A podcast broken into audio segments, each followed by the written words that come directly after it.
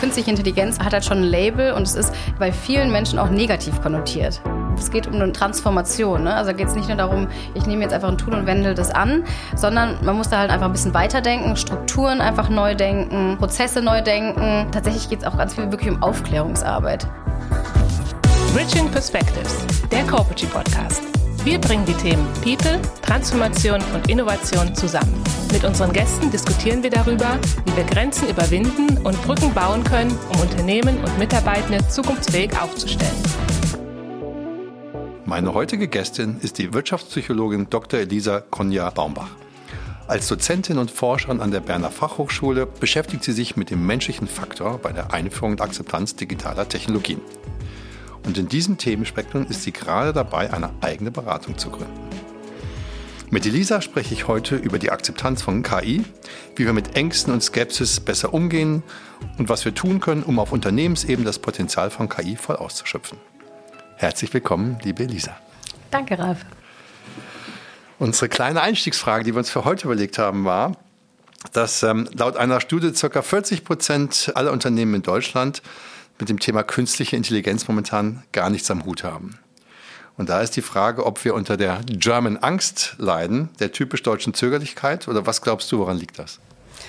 Ja, das ist tatsächlich eine erschreckende Zahl, wie ich finde. Ja, also wir Deutschen sind zögerlich, was KI angeht, auf jeden Fall. Und ich glaube, das hat man auch schon in anderen Bereichen der digitalen Transformation gemerkt, dass wir da nicht Spitzenreiter sind, sondern eher ein bisschen hinterherhinken. Und genau das ja, kann man jetzt bei KI auch beobachten tatsächlich, also ich kriege da tatsächlich auch Angst, wenn ich solche Zahlen höre, weil das ja auch ganz viel mit Wettbewerbsfähigkeit zu tun ja. hat.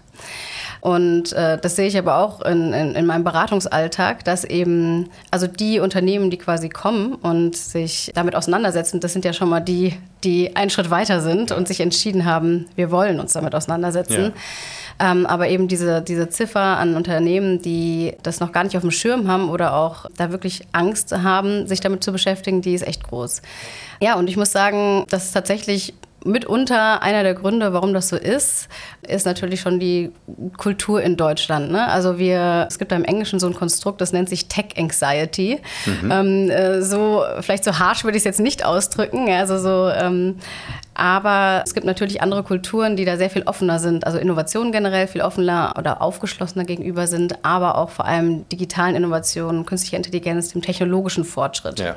Also würde ich tatsächlich die Frage ja, also ob man es jetzt German Angst betiteln muss, ja. ist ein bisschen, ja, lasse ich mal dahingestellt, aber tatsächlich ist es schon etwas, was auch für Deutschland besonders ist. Schon ein bisschen hat sich schon angedeutet bei der Digitalisierung, ähm, hattest du auch gerade schon gesagt und setzt sich eigentlich jetzt fort. Ja. Wobei wir sogar, wenn wir auf Anbieterseite und anschauen, dann haben wir ja irgendwie mehr oder weniger zwei Vorzeigeunternehmen in Deutschland. Und wenn man auch jetzt Alep Alpha mit der 500 Millionen ähm, Investitionsrunde ähm, mich anguckt, klingt das nach einer großen Summe. Aber wenn man guckt, dass OpenAI in der gleichen Zeit über mehrere Milliarden spricht, dann ist das doch wieder im Verhältnis. Äh, reden wir von, von dem Vorzeigeunternehmen in Europa, das aber eigentlich lächerlich, äh, vergleichsweise, ich will nicht sagen lächerlich, aber vergleichsweise wenig Summe zur Verfügung hat, sich zu entwickeln, wenn man sich mal mit den, mit den Tech-Giganten in, in, in, in, den USA das vergleicht. Ne? Ja, genau so ist es, ja. ja. Also das sind wirklich Peanuts im Vergleich. Das sind wirklich Peanuts. Das Thema KI kam ja für die Allgemeinheit so überraschend, was ja nicht stimmt, weil KI gibt es ja schon seit, seit Ende der 50er Jahre, aber irgendwie erst quasi vor, vor einem Jahr, ähm, als JetGPT aufkam und man dann seine ersten Weihnachtsgedichte ähm, mal so promptete, auch Wörter, ein Wort, das man vorher nicht kannte, oder mit, mit Journey, mit seinen, mit seinen berühmten Fotos, dem Papst im, im Downmantel, das fotorealistisch war. Da haben, da haben wir, sagen wir mal, die breite Öffentlichkeit davon Kenntnis genommen. Aber KI gibt es auch schon länger und es ist ja, glaube ich, auch in viel mehr Produkten drin, als man denkt. Kannst du so einen kleinen Überblick mal so geben, dass man mal versteht, dass KI nicht irgendeine Sondersituation für ausgewählte Unternehmen ist, sondern dass uns das alle betrifft? Mhm. Ja, klar. Also erstmal, um auf deinen Punkt zu kommen, ja, KI gibt es schon lange, auf jeden Fall. Das ist auch bei vielen anderen Innovationen übrigens so gewesen, dass es quasi einen Auslöser gibt, wie jetzt hier in dem Fall ChatGPT, der es wirklich so ja, salonfähig macht oder gesellschaftsfähig. Also es wird wirklich die breite Masse erfährt davon und beschäftigt sich damit. Aber ja, dass es tatsächlich vorher schon andere Anwendungsfälle gab oder andere ja, Innovationen, die eigentlich sehr ähnlich waren, aber einfach noch nicht den, den Weg in den Markt sozusagen geschafft haben. War beim Tablet ähnlich beispielsweise.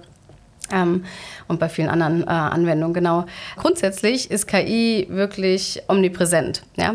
Also das heißt, viele gehen eigentlich davon aus, oder, oder viele nehmen quasi ChatGPT so als das Beispiel. Und wenn man ChatGPT nicht in seinem Alltag benutzt, dann gehen diese Menschen auch davon aus oder sagen quasi auch, wenn sie gefragt werden, ja ich nutze keine KI in meinem Alltag. Ja. Und ein Beispiel, wenn man dann aber weiterfragt und sagt, mein Navigationssystem beispielsweise nutzt, ähm, dann antworten sehr viel mehr mit Ja. Und da ist ja auch schon KI in, involviert sozusagen. Ja. Und genau das ist eben die Sache.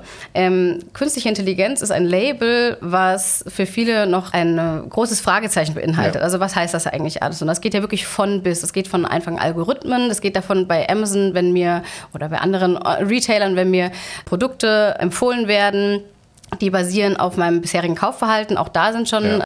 Algorithmen, die mitlernen und immer besser werden. Ja, ja. Ist eher so ein bisschen schwach in KI. Genau, das, das ist so das ne? eine Spektrum, also ja. das eine Ende vom Spektrum sozusagen. Genau. Und sowas wie generative KI, das ist natürlich, das eröffnet natürlich ganz andere Möglichkeiten. Und gerade der ChatGPT ist halt so das Vorzeigebeispiel, basierend auf dem La also auf LLMs quasi.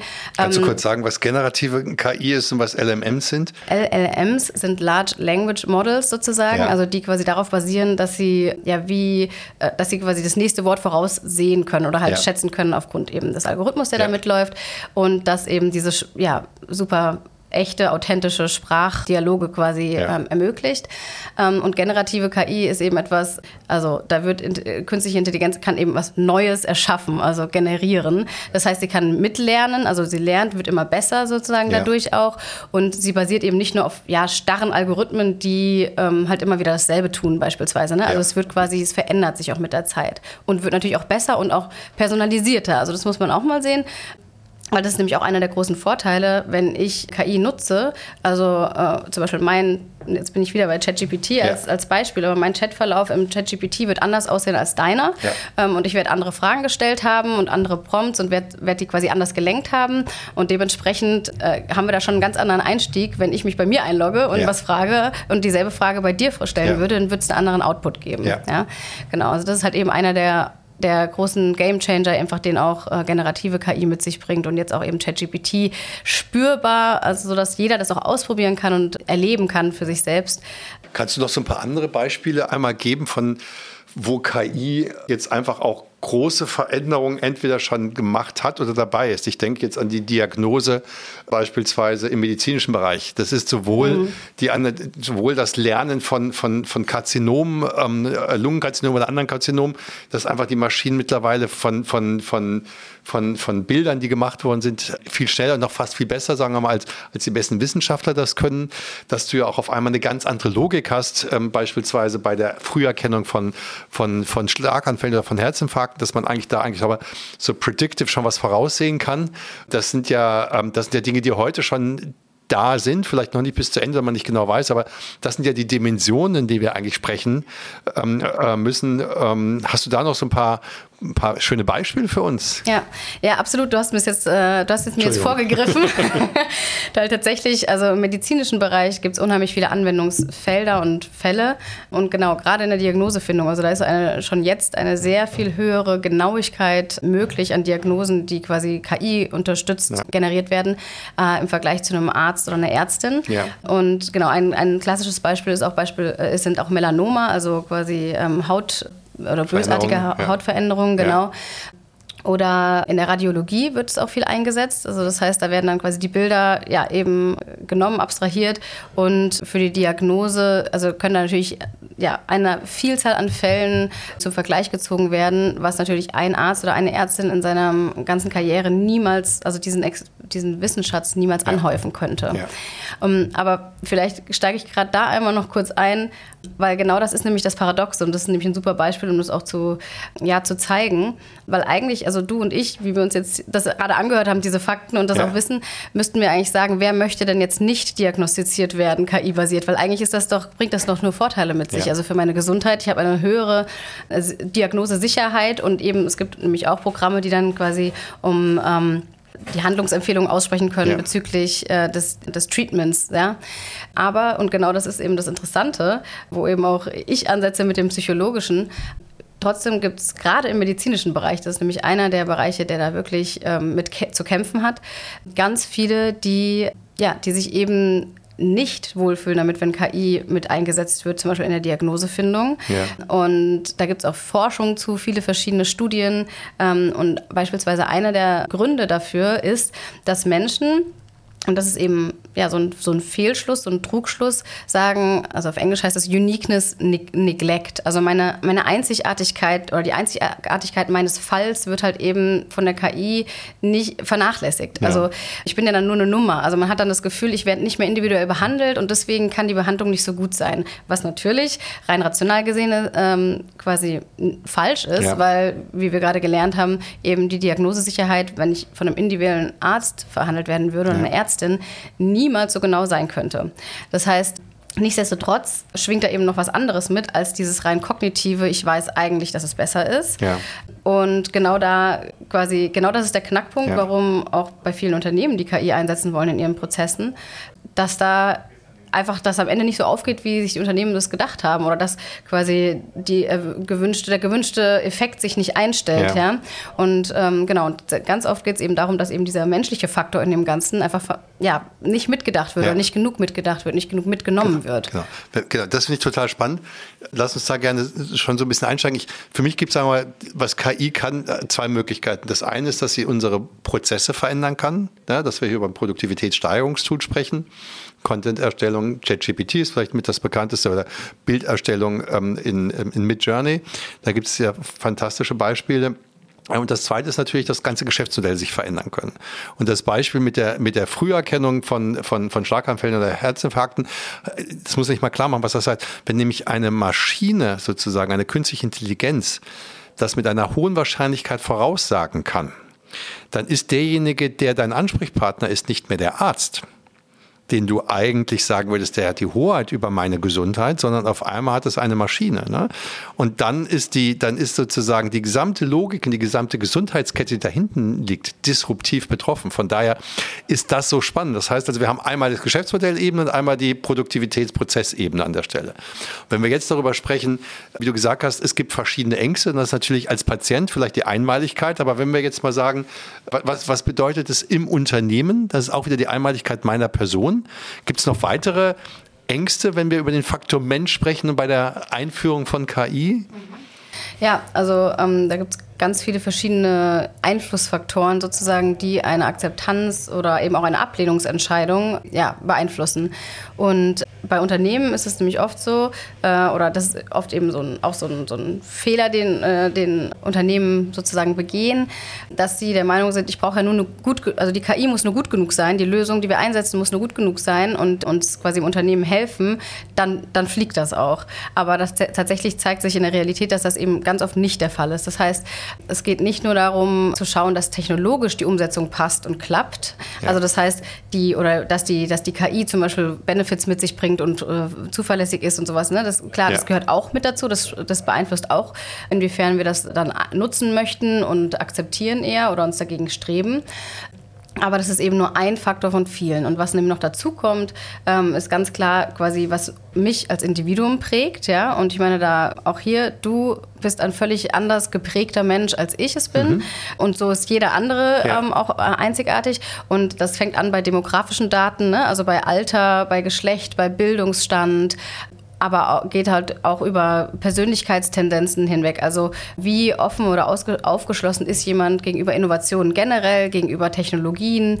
Bin ich jemand, der zum Beispiel eher sich angesprochen fühlt, äh, wenn ich so umsorgt werde oder fürsorgliche Aspekte beinhaltet sind, also so der Caring-Aspekt, den ich auch suche. Oder bin ich jemand, der zum Beispiel gerne die Dinge selbst in die Hand nimmt. Ne? Und wenn ich einen Prozess selbst in die Hand nehmen kann und nicht irgendwie jemand Drittes braucht, der mir dabei hilft, dass ich das lieber gerne selbst mache. Das ist eine, einfach eine, ja, eine Präferenz, die halt uns unterscheidet oder die jeweils unterschiedlich ausgeprägt ist, die sich auch verändern kann. Das sind auch durchaus dynamische Faktoren. Genau, und da gibt es eben ganz viele Faktoren. Und da, wenn man da mal eben ins Unternehmen schaut und wer, wer so die Mitarbeitenden sind in einem Team und die Kollegen und Kolleginnen, da hat man schon mal völlig unterschiedlich gezeichnete Ausgangslagen, sag ich mal so. Und was dann noch on top kommt, ist quasi das System, in dem man eingebettet ist. Und das ist einmal natürlich das Unternehmen. Also in jedem Unternehmen ist die Lage natürlich eine andere und jedes Unternehmen hat eine andere Unternehmenskultur, ja, ähm, die natürlich auch prägt, oder eine andere Fehlerkultur, die natürlich auch prägt, inwiefern traue ich mich Sachen auszuprobieren ausprobieren oder inwiefern wird das promoted oder inwiefern werde ich ausgebremst vielleicht ja. auch, wenn ich dann ja. äh, Innovator oder ein Early Adopter bin. Genau, und dann auch wir als Individuen, aber auch alle Unternehmen quasi in Deutschland sind auch wiederum eingebettet in das soziale System Deutschland. So, ja, ja. Das heißt, da kommen kulturelle Aspekte mit rein oder eben auch wir als Individuen, Individuen wieder eingebettet in das soziale System Familie, Freunde, Peers. Auch da gibt es wieder unterschiedliche Prägungen. Genau, und vorhin hatten wir es ja von der German Angst das ist natürlich auch ein Einflussfaktor. In welcher Gesellschaft lebe ich denn? Also ist es dann hier normal oder wird es quasi begrüßt, wenn solche Technologien, wenn damit offen umgegangen wird, ja. wenn ich da offen für bin und das nutze? Oder wird man eher skeptisch beäugt? Ja? Und da hat natürlich auch Medien, Medien haben da natürlich auch was mit zu tun. Ja. Also wie wird, was für ein Bild wird denn eigentlich geschürt? Und das ist oft auch eben eine, ein Problem, warum Menschen sich erst gar nicht wirklich weiter damit auseinandersetzen möchten mit der KI, weil es ist halt schon, also künstliche Intelligenz hat, halt schon ein Label und es ist in, also bei uns in Deutschland bei vielen Menschen auch negativ konnotiert. Also es wird da quasi eher defizitorientiert erstmal auf die Risiken geschaut und auf die ja. Gefahren, die es mit sich bringt, anstatt eben zu sagen, hey, was, was eröffnet das eigentlich für Möglichkeiten? Ja? Was, was gibt es da eigentlich für, für ein Potenzial? Und du hast es ja auch gerade schon angesprochen, es kann ja ganze Geschäftsmodelle verändern. Es kann, man kann es einmal in Prozessen einsetzen, wo man ja. einfach auf Effizienz geht und man kann sich selbst als, also, oder man kann seinen Mitarbeitern mehr Zeit schaffen für andere Arbeiten. Also man kann Prozesse effizienter gestalten. Und dann geht es eben darum, wenn es wirklich in, in Services oder in Produkten integriert ist, dass man es nutzt, um wirklich auch effektiver zu, zum Beispiel zu kommunizieren, also ja. eine Zielgruppenansprache effektiver zu machen, ja. Ähm, und das, da, da kann die künstliche Intelligenz dann Punkte verbinden, die man halt, vielleicht, die wir jetzt nicht unbedingt verbinden könnten, ja. weil sie einfach aus, aus, einer ungemeinen Datenmenge das ziehen kann. Und da sind wir wieder beim nächsten Thema, Daten. Also Daten ist halt eben, Daten sind eine Grundvoraussetzung, die wir brauchen, oder die gegeben sein muss, um eben auch KI einsetzen zu können. Und da ist es bei Deutschland, also oder ist es in Deutschland, sieht es dann eben auch oft schwierig aus und bei vielen Unternehmen. Du hast gesagt, 40 Prozent setzen sich, ja, oder für die spielt es keine Rolle Rolle. Und genau da ist nämlich auch einer der Knackpunkte, um, für Unternehmen, um wirklich KI einsetzen zu können, ja. auch wirklich, also dafür befähigt zu sein, ja. brauchen sie vor allem Daten. Absolut. Und da haben wir natürlich mit der Datenschutzgrundverordnung immer die Frage, auf der einen Seite richtig, auf der anderen Seite falsch. Du hast ein, ein großes Spektrum aufgebaut. Am Ende des Tages, wir kamen ja von dem Thema Angst und, und Sorgen, sozusagen, was macht das mit mir? Worauf muss ich mich einstellen? Habe ich die richtigen Fähigkeiten dazu? Rationalisiert das meinen Job weg? Also da gibt es ja viele Formen von Ängste, die wahrscheinlich einfach eine Rolle dabei spielen. Gibt es, sagen wir mal, neben denen, den ich genannt habe, noch andere äh, Angstkategorien, weil man, um, die, um mal den Größen zu bleiben, weil auf der Basis können wir dann vielleicht mal nach Lösungen ähm, äh, schauen. Ja, natürlich. Also, ähm, also eine der, ja, der, der Herausforderungen tatsächlich ähm, oder der Ängste, wenn man so sagen möchte, ist, ich muss erstmal Vertrauen schaffen. Wir hatten es ja eben in dem medizinischen Beispiel schon davon, dass es eigentlich rein rational ja, eigentlich jeder, das, jeder müsste eigentlich KI-basiert diagnostiziert ähm, werden, denn es wirklich ein Vorteil ist. Aber ähm, das ist genau der Knackpunkt. Es geht quasi nicht nur um diese sogenannte kognitive Vertrauen. Also zum Beispiel Vertrauen kann man auffächern in verschiedene Dimensionen. Und dieses kognitive Vertrauen ist quasi einfach das Wissen darum, dass etwas funktioniert, dass, etwas, dass ich mich auf etwas verlassen kann, ne? also dass die Performance sozusagen da ist. Aber das ist eben nicht das Einzige, äh, weil sonst müssten wir sozusagen alle KI gerne nutzen wollen, auch im medizinischen Bereich, sondern es gibt eben auch eine, ein affektives Vertrauen, also eine emotionale Ebene von Vertrauen. Und die wird eben sehr oft gerade im medizinischen Bereich durch diese persönliche Bindung zum Arzt zu Ärztin beispielsweise hergestellt und, und viele Menschen brauchen die quasi auch oder ja. wollen die haben. Und wenn die halt nämlich nicht da ist, dann entsteht da auch eine Angst.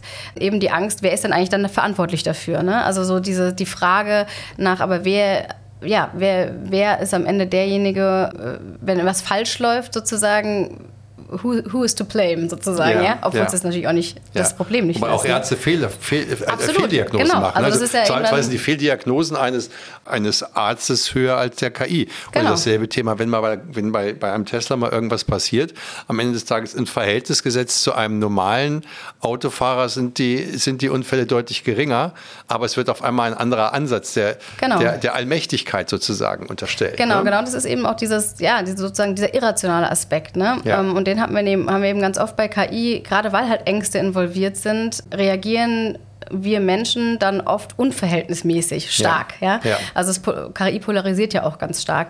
Und eine der Ängste, die du eben zum Beispiel auch angesprochen hattest, also nimmt KI vielleicht meinen Job weg. Das ist ja irgendwie auch medial geschürt, so oder auch es gibt ja bestimmte Szenarien sozusagen, ja, die auf einmal guckt man sich Matrix neu an. Genau, genau, ja. Und ja, und da äh, einfach auch zu anzuerkennen, okay, auf welchem Boden fällt das quasi auch alles hier? Was ist quasi der Nährboden, auf dem es irgendwie gewachsen ist? Und auch zum Beispiel das Label künstliche Intelligenz, warum, also wie, wie wir das besetzen, ja. Genau, und eine dieser Ängste zum Beispiel wenn du sagst, oder wenn, wenn man sagt, mein, mein Job wird vielleicht davon bedroht oder ich kann dann arbeitslos werden oder ja. sowas, das ist ja auch eine Existenzangst. Ja? Also das heißt, da geht es um die Sicherung der eigenen Existenz. Und wenn man da in die Psychologie, also psychologischen Theorien reingeht und, diese Maslow'sche Bedürfnispyramide, ich weiß nicht, ob dir das was sagt, ähm, genau, die ganz unterste Ebene ist Existenzsicherung. Also das ist ein ganz... Ja, eigentlich mittlerweile ist es WLAN und Strom. genau, das ist, das ist noch wichtiger. Das ist ja auch, äh, sichert ja auch die Existenz.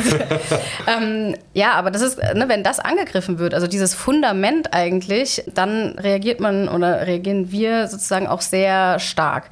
Und das Interessante ist aber, wir sagen das natürlich nicht. Ne? Das ist ja. uns auch, auch, gar nicht bewusst. Das ja. sind ja Sachen, die implizit sind, die mitlaufen, die uns die Reaktionen bringen, wo man sich fragt, aber verstehe ich gar nicht. Aber das ist das nicht, sagen wir mal, schon eine deutsche Angst, weil ich ähm, weil wenn ich in die USA beispielsweise reingucke, dann, dann wird gesagt, okay, was machen wir daraus? Ne? Das, die, die sind sehr starke Chancenseher. Und, und ich kann natürlich versuchen, ähm, wenn ich Pferdetroschken herstelle, zu sagen, dieses Auto ist, ist mein Teufelszeug, das muss ich negieren. Aber du musst du musst damit mit der Zeit gehen. Ne? Also, so wie damals irgendwann der Automobilbau sich durchgesetzt hat, wird sich die KI durchsetzen. Es macht ja keinen Sinn, irgendwie da in einer Behaarung zu verbleiben. Absolut, genau. Also da sprichst du auch was ganz Wichtiges an. Es gibt halt irgendwie verschiedene Möglichkeiten, mit sowas rumzugehen. Ne? Also wenn man als Bedrohung oder etwas erstmal als Bedrohung sieht, dann kann man entweder in einer sogenannten Lageorientierung verharren und wirklich wie so eine Schockstarre, ja. okay, ich weiß nicht, was ich machen soll. So, ja. ich, ich kann nichts, ich bin nicht mehr handlungsfähig. Ja. Oder man kann eben in eine äh, ja, Handlungsorientierung reingehen und sagen, okay, so ist es. Und zum Beispiel KI ist da, it's there to stay. Also es wird auch nicht weggehen. Ja, es ist, ja. es ist wie das, das Internet. Es geht nicht weg. Es geht nicht weg. Ich dachte, das geht. It's not a bubble. So, ähm, also natürlich ist gerade der Hype groß. Das Klar. wird sich auch irgendwann wieder ein bisschen legen. Aber ja, also ähm, in der Zukunft wird es all unsere, äh, unsere Lebens-, Arbeitsalltag quasi beeinflussen und infiltrieren, was es ja auch schon tut. Äh, also in, in einer guten Art und Weise. Ja. Genau, also wenn man jetzt auf die, in die USA blickt, die sind halt eher handlungsorientiert. Das heißt, sie sehen KI ist da, es geht nicht weg. Also das heißt, was machen wir jetzt? Die haben es ja sogar entwickelt, sehr stark. Ne? Genau. Wenn man guckt, es sind ja wieder die großen Tech-Konzerne, die es gemacht haben. Absolut, genau.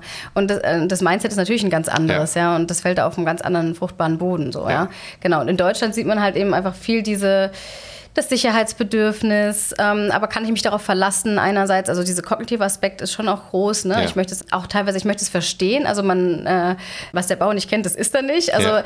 natürlich sind wir aber alle keine Tech-Experten. Ja? ja? Das heißt, das ist nämlich auch eine der großen Aufgaben tatsächlich und auch ein, wir wollten ja Richtung Lösung gehen. Absolut, absolut. ähm, also sozusagen zu erklären, also Menschen mitzunehmen im Sinne von, was macht KI eigentlich? Und äh, ohne, dass sie jetzt quasi ausgebildet werden müssen in dem äh, als, als technologische Experten.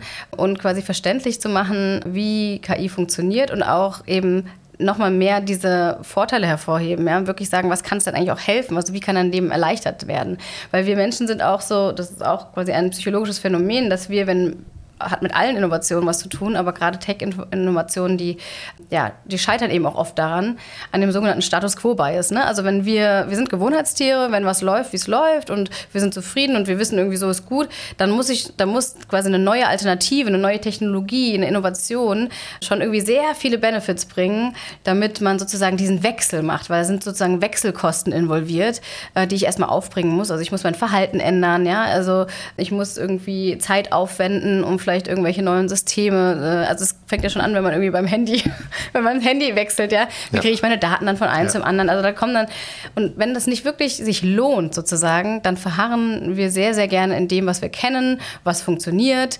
Und das ist auch übrigens ein typisch deutsches, deutsches Ding. Also wenn der Prozess schon immer so war, warum sollen wir dann ändern? Ja. So funktioniert es ja. ja.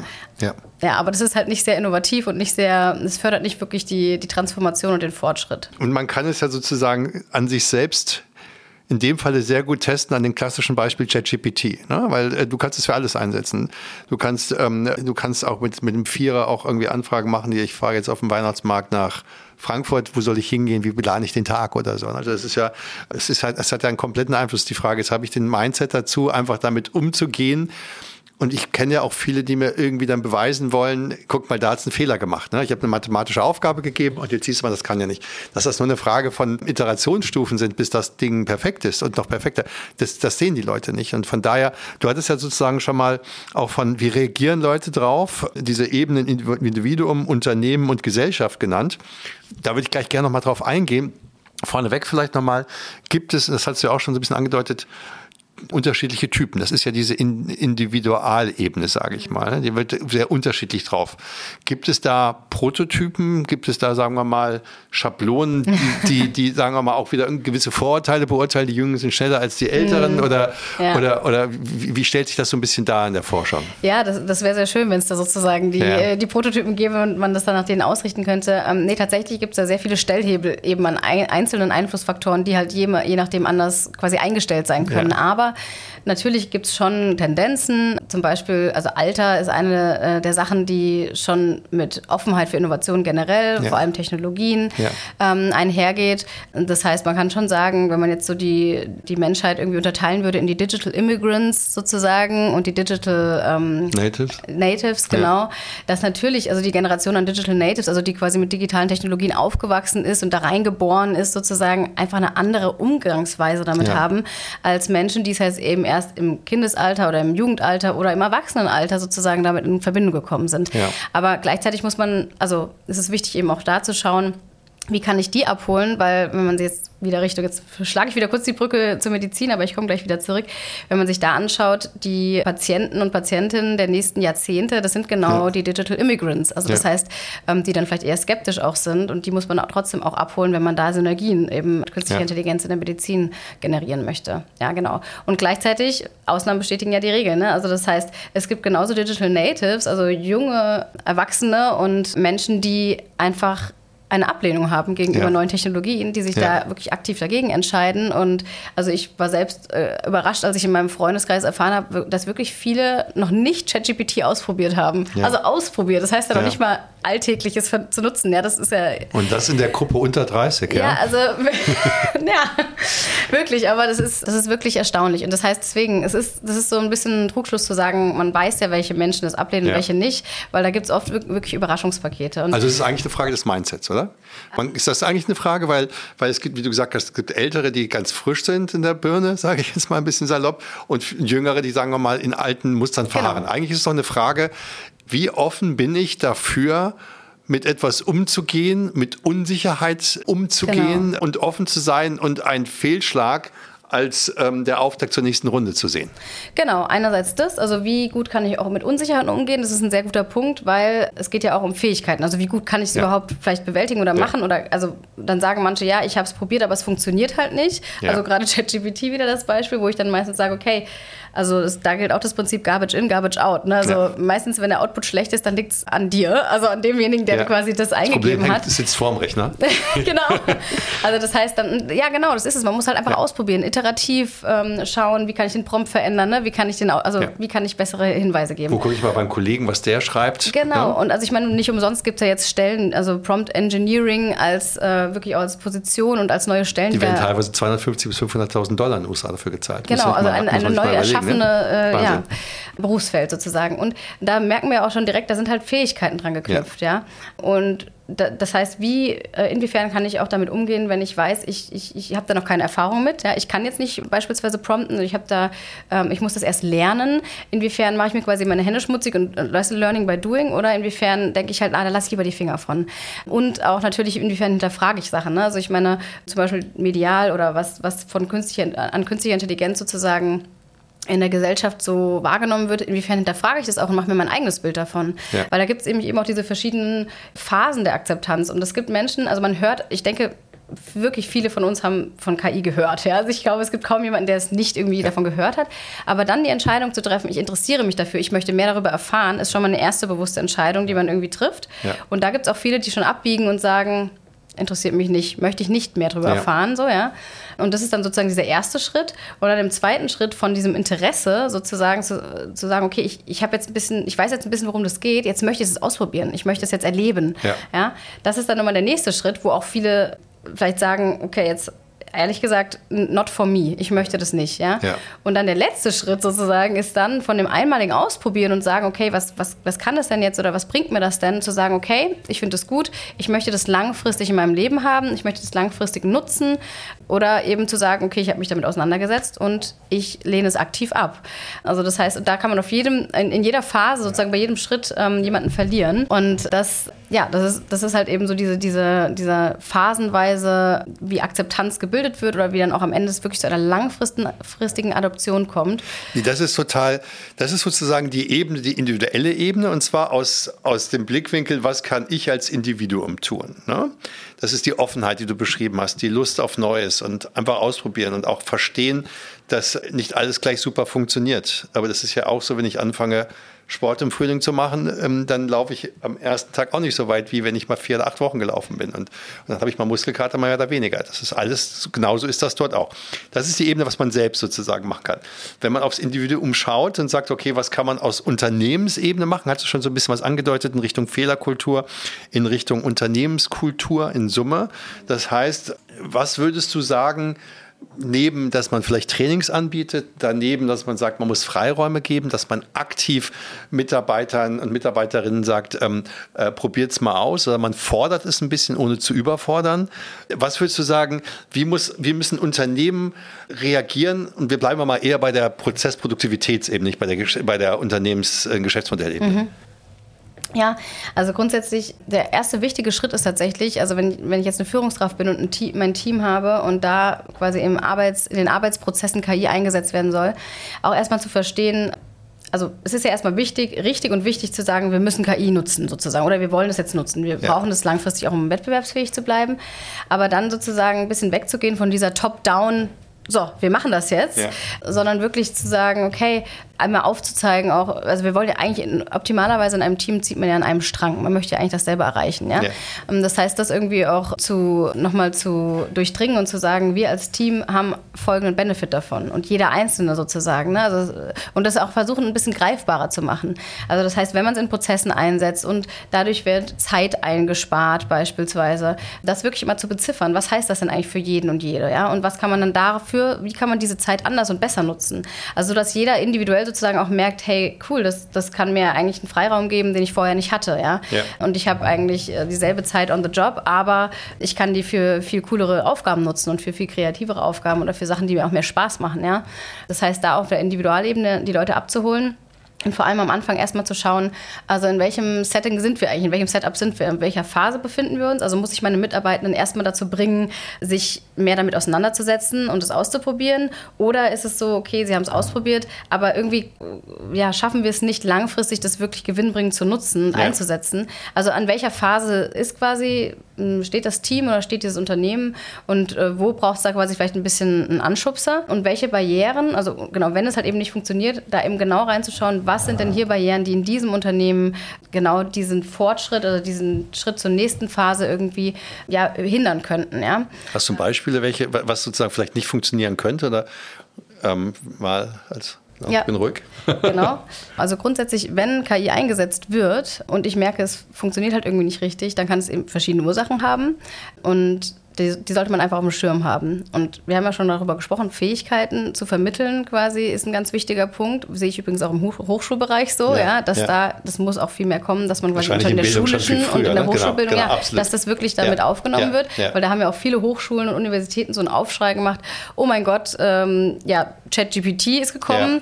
Wie können wir jetzt sicherstellen, dass die Bachelorarbeiten, die Masterarbeiten ich hab, ich und so weiter. Ich habe gestern gelesen, ich weiß nicht, ich habe hab jetzt nicht mehr was, ich habe gestern gelesen, dass die erste Universität auf ähm, genau, Bachelorarbeiten auch gelesen. Es war in Budapest oder, oder Bukarest. Ähm, oder, ich, oder genau, es war in, äh, ja, ich weiß es genau, auch nicht also mehr genau zusammen, aber ja, genau. also die haben ihre Bachelorarbeit, also die Abschlussarbeit abgesch genau, abgeschafft. Krass, ja. krass. Nach genau, einem Jahr. Also genau. sagen, ein Jahr nachdem ChatGPT nur mal die Dimension der Geschwindigkeit zu zeigen. Absolut. Etwas, was in der Wissenschaft, solange es Wissenschaft gibt, schriftlich ja. zu dokumentieren, auf einmal in der Form nicht mehr gibt. Ja. Muss ich mal klar machen. Genau, absolut. Ja, und, und da gab eben, wie gesagt, da ist der Aufschrei dann immer häufig groß das, was, das, wie, so wie wir es machen, funktioniert es nicht. Wie können wir sicherstellen, dass es weiterhin funktioniert? Ja. Anstatt zu sagen, so wie wir es machen, funktioniert es nicht, wie können wir es anders machen? Also man hält halt oft an diesen alten ja. Strukturen fest, genau. Und da einfach offen zu sein und zu sagen, okay, wie können wir uns auch neu aufstellen und diese, diese Fähigkeiten zu vermitteln. Das bringt nämlich auch mal ganz viel Sicherheit, also auch also ja. diese Vermittlung von Fähigkeiten oder sogenannte AI-Literacy. Wie kann ich mit äh, AI umgehen? Wie kann ich mit digitalen Technologien umgehen? Genau. Und dabei aber nicht zu vergessen, dass, dass es eben diese verschiedenen Ebenen gibt, das Kognitive und das Emotionale. Und selbst wenn ich die besten Vorteile habe von der KI und das wirklich mir ganz viel Zeit, äh, also mein Arbeitsleben erleichtert und so weiter, dann sind das alles äh, sozusagen rationale Argumente dafür und trotzdem muss ich aber vom Bauchgefühl her, von meinem Gefühl her auch dabei sein. Und sozusagen da, da ähm, greift auch oft die, so, eine sogenannte, äh, ganz viele Heuristiken greifen, so, so sogenannte Entscheidungs, ähm, ähm, ja, so Daumenregeln, wie man Entscheidungen trifft, ne? wenn ja. man nicht viel Zeit hat oder nicht viel, sehr viel involviert ist oder nicht viel Wissen hat. Genau, und da sowas wie eine Affektheuristik gibt es halt eben auch. Wenn ich irgendwie ein ungutes Gefühl bei einer Sache habe, da kann ich noch so viele positive Argumente irgendwie haben dafür oder als Führungskraft eben an die Mitarbeitenden ranreden, sondern da muss ich quasi schauen, dass ich ähm, von Anfang an die so mitnehme, dass, dass, sie, ja, dass sie sich, dass sie sich ge gesehen und gehört fühlen. Das ist tatsächlich, hört sich sehr intuitiv an, ja. aber genau das ist eben oft ein Knackpunkt, dass die Menschen nicht da abgeholt werden, wo sie stehen stehen. Und da steht halt jeder auch woanders. Ne? Vom Typ schon alleine, wie du gesagt hast. Ganz ne? genau. Vom ja. Typ her, von der Erfahrung ja. her, von der, ja. Was muss ich denn als Führungskraft tun? Der eine, der sowieso, oder die eine, die sowieso offen ist, der, der gebe ich Futter und Freiraum, da ja. würde ich mal vermuten, ja. Und die, die einfach verharren, wie kann ich denen helfen? Ja, genau. Also da ist ganz, ganz klar, vielleicht auch ein bisschen aus dieser, also da muss ich als Führungskraft überlegen, was kann ich für Modelle auch fahren, damit ich nicht als Führungskraft daherkomme und sage, du musst jetzt oder genau. du sollst jetzt. Genau. Also das heißt, da kann man auch ganz gut mit so Mentorship äh, äh quasi arbeiten, dass man die Kollegen untereinander auch ein bisschen vernetzt und ja. schaut, wie können die sich auch untereinander ein bisschen ja. mitziehen sozusagen. Ja.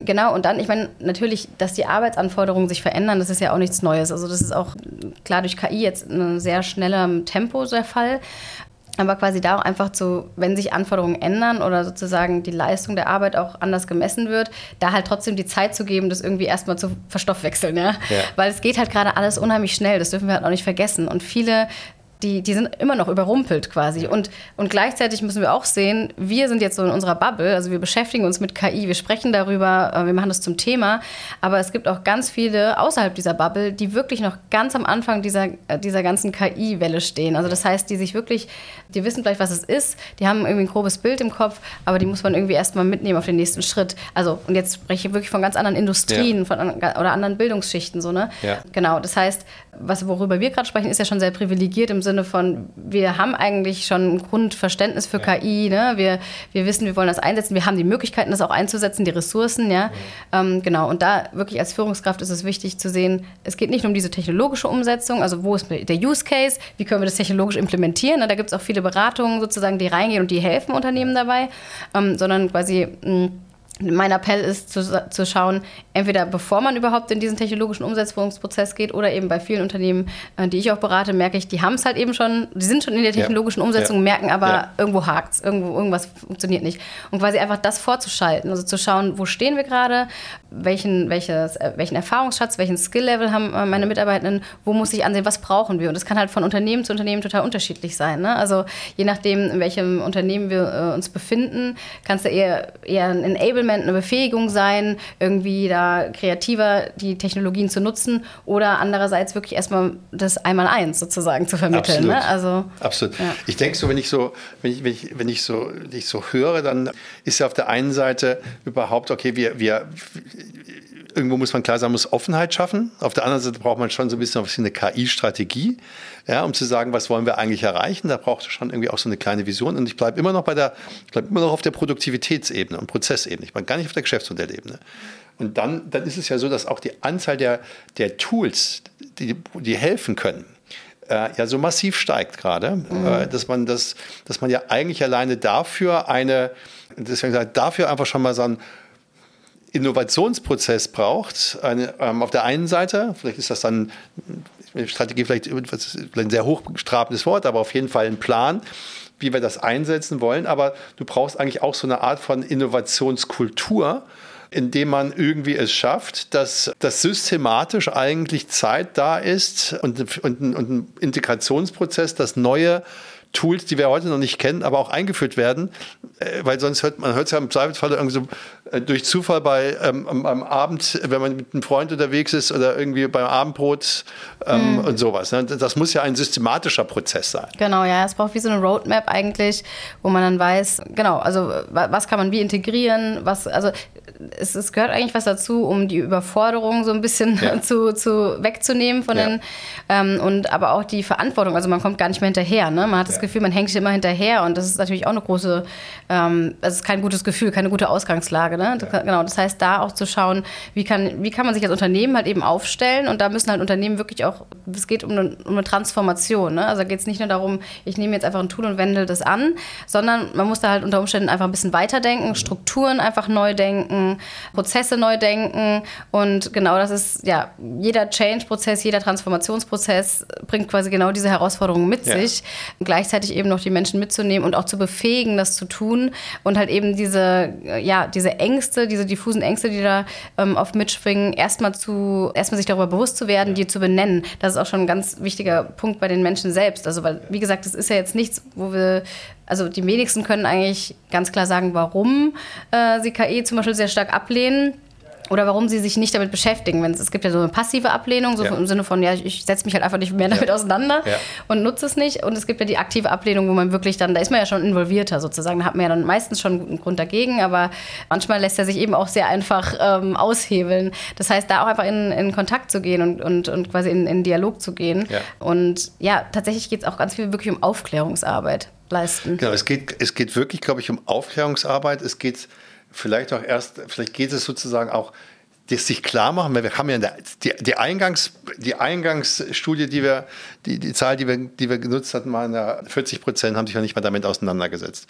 So, und, und wahrscheinlich, wenn man bei den 60 Prozent bleibt und mal guckt, wie viel unter KI ChatGPT gucken und was dann noch umbleibt, der wirklich, welcher Bereich wirklich aktiv darüber ja. nachdenkt, wie man KI einsetzen kann, nur auf Produktivitätsebene, mhm. ähm, dann wird die Zahl wahrscheinlich erschreckend klein sein. Ja.